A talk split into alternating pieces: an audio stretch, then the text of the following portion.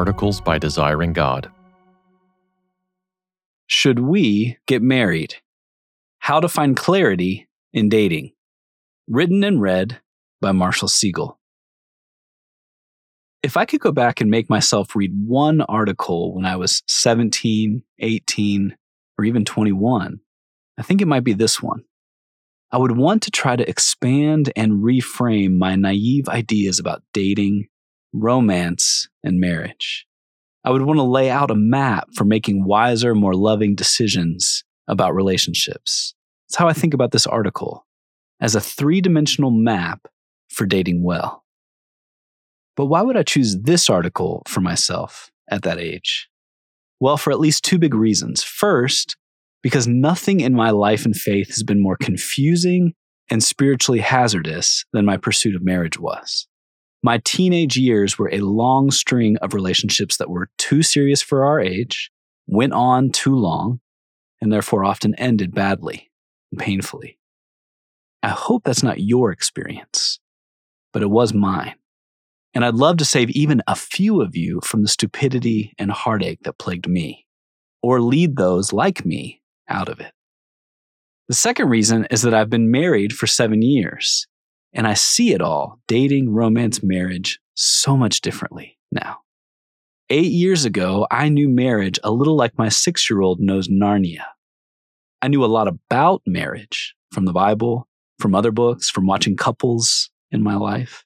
And I was enchanted by the idea of marriage, but I hadn't stepped through the wardrobe yet. I hadn't experienced the real thing. And the real thing is wilder, richer, and deeper than I had imagined. If we could taste what covenant love is really like before we started dating, I believe we'd make far better decisions about when we date, whom we date, how we date, and when we marry. I can't give you that experience, but maybe something I say from the other side can help you see more than you have so far. If you desire to marry one day, I want you to experience the fullness of what God wants for and in a marriage. And to get there, we need wisdom from God. So consider this my letter from the forests of Narnia. Dimensions of healthy clarity. As I look back on what I would have done differently in my journey to marriage, one of the main lessons I wish I had learned sooner would be to pursue clarity and postpone intimacy. Now, I could say a lot more on the second half of that lesson postpone intimacy, and I have elsewhere. But here I want to press on the first half. What does it mean to pursue clarity in dating, and particularly as a Christian? What would clarity feel like if we found it? How do you know he or she is the one to marry? To answer those questions, I want to give you something of a three dimensional map. Most people today, even Christians, pursue clarity about dating by following their feelings. How do I feel about this person? Am I ready for this relationship to move forward? Do I want to marry this person? Those are good questions to ask. They're just not the only questions. Wise people don't dismiss their feelings, but they don't wholly trust them either. They know we need more than feelings to make wise decisions and choices, and all the more so in dating relationships. They know that there are at least two other dimensions to a healthy sense of clarity. Think height, width, and depth. First, confirmation from our community. And then, often overlooked or at least taken for granted, the opportunity to actually pursue or marry a particular person. So we have three dimensions of healthy Christian clarity desire, community, and opportunity. Height, clarity of desire. First, consider clarity of desire. It's good to want to be married. In fact, according to scripture, the very desire itself is wisdom. Proverbs 18:22. He who finds a wife finds a good thing and obtains favor from the Lord. Proverbs 31:10 An excellent wife who can find? She is far more precious than jewels. It's good to look for a worthy spouse, and even better to find one. It's good to want to be married. That doesn't mean there aren't lots of bad ways to pursue marriage. There are. or that the desire for marriage can't be distorted and imbalanced. It can be. But God made most of us to want marriage. Now, you don't need to want marriage to follow Jesus. Some of the happiest, most godly people in the church never marry. The Apostle Paul, for one, celebrated the goodness of lifelong singleness. But if you do want to be married, that desire isn't something to hide or be ashamed of. God loves our longing to be married, to promise ourselves to one man or woman, to become one flesh, to bear and raise children, if He wills.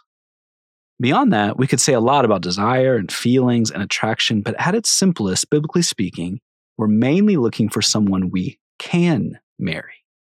We're looking for someone with whom we can enjoy and live for Christ.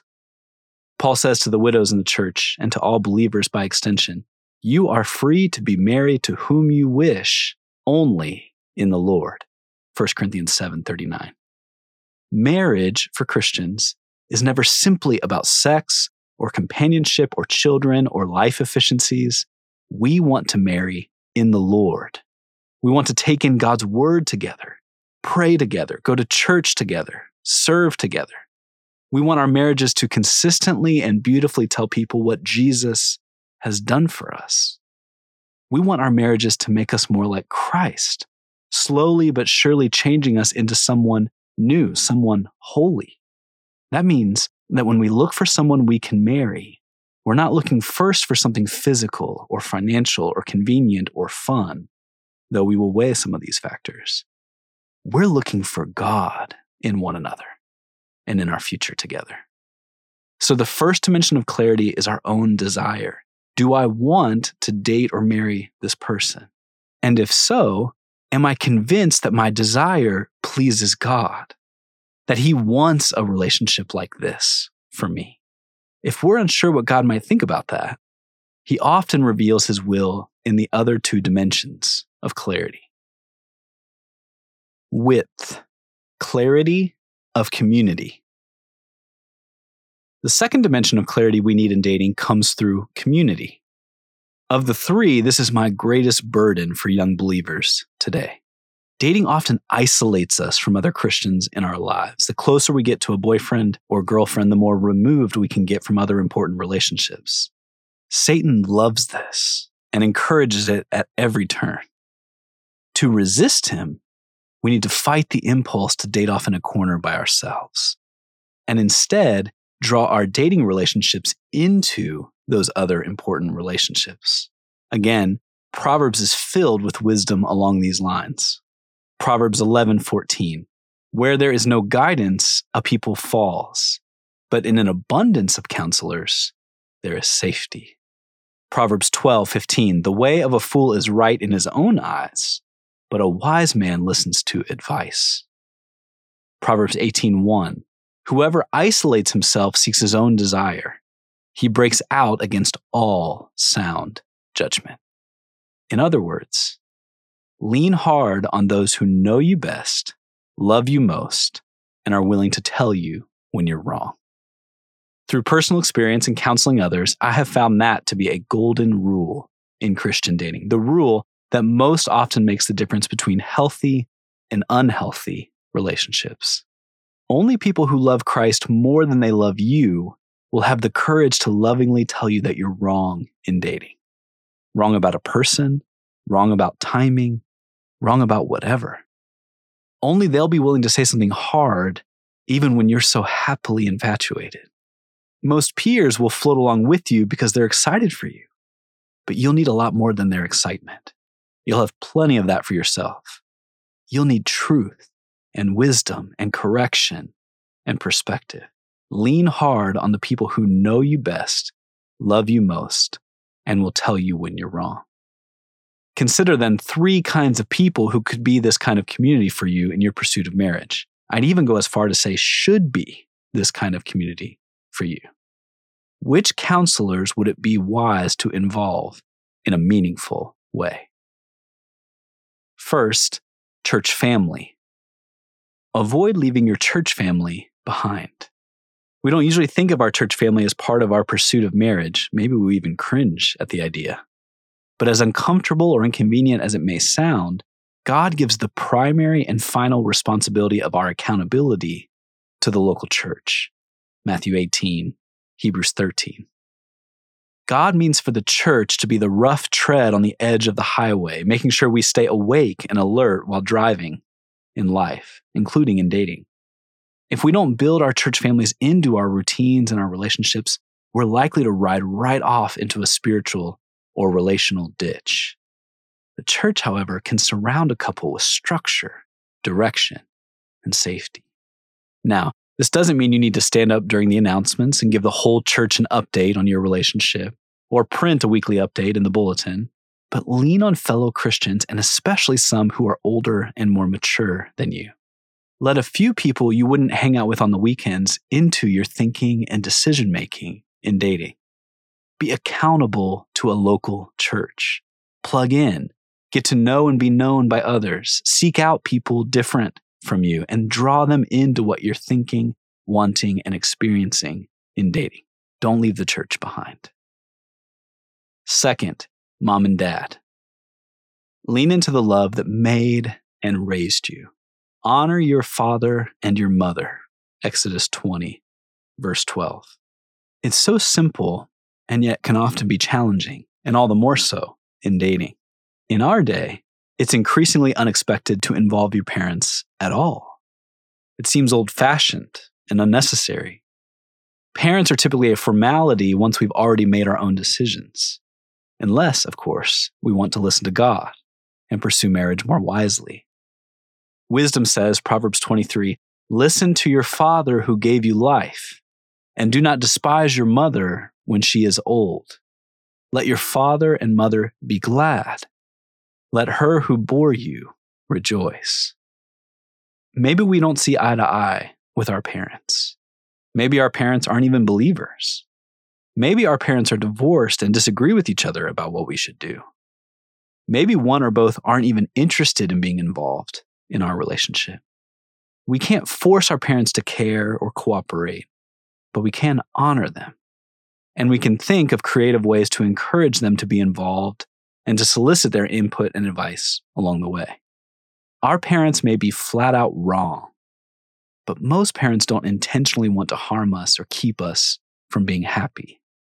They have known and loved us longer than anyone else and genuinely want what they think is best for us. What if we loved our parents more intentionally and more joyfully when we disagreed with them? What would that say to them, to our significant other, to the rest of our friends and family about our faith in Jesus. Lean into the love that made and raised you. Third, real friends. The next line of defense in dating will be the friends who know us best and who love us and Jesus enough to hold us accountable. We don't just need friends, everybody has friends. We need real friends friends who know us well, who are regularly and actively involved in our relationship, and who love us enough to ask hard questions or tell us when we're wrong. Even after God rescues us from our sin, pulls us out of the pit, and puts his spirit inside of us, we still battle remaining sin, and we're outmatched on our own. We need friends in the fight to help us see where we're wrong or weak. Don't wait for a friend to come ask you how things are going seek those few friends out and share openly with them. You might ask each other questions like these What do the two of you talk about?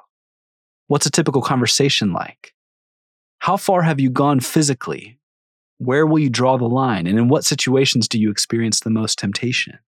What are you learning about him or her? Are you moving toward or away from clarity about marriage? How has your relationship affected your spiritual health? including prayer life, Bible reading, involvement in the local church, and ministry to others.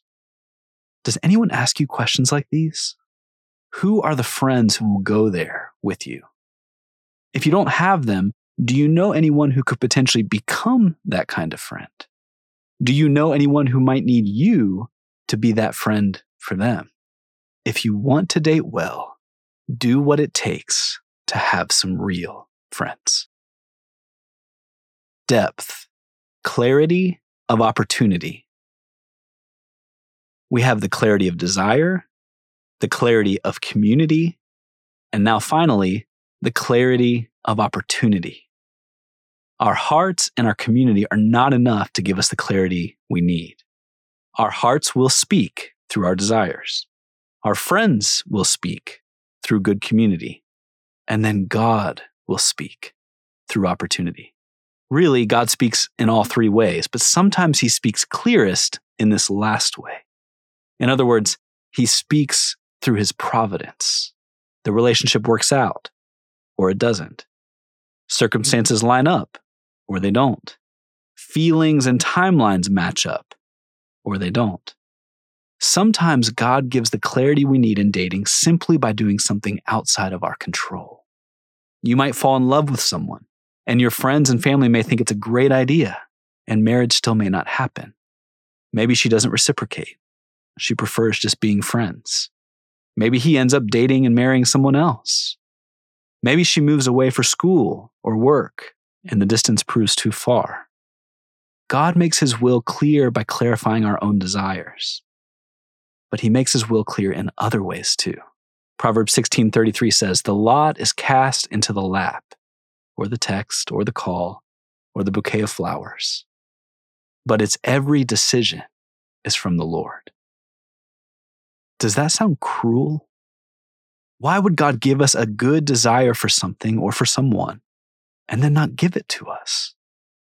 One of the most important lessons to learn about following Jesus is that there are a thousand good answers to that question. If God withholds something good from us, it's not because he wants to harm us, ever. We know, Paul says, that for those who love God, all things work together for good, for those who are called according to his purpose. Romans 8:28. No good thing does he withhold from those who walk uprightly. Psalm 84:11. No, God withholds good from his people when it's not yet good enough, when He wants and has planned something better for us. So don't assume that a good desire confirmed by good friends is good for you.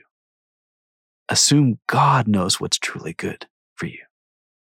As you pray and pursue marriage, trust God in His all knowing and unfailing love for you to make His will for you clear in all three ways desire, community, and opportunity. For more resources, visit desiringgod.org.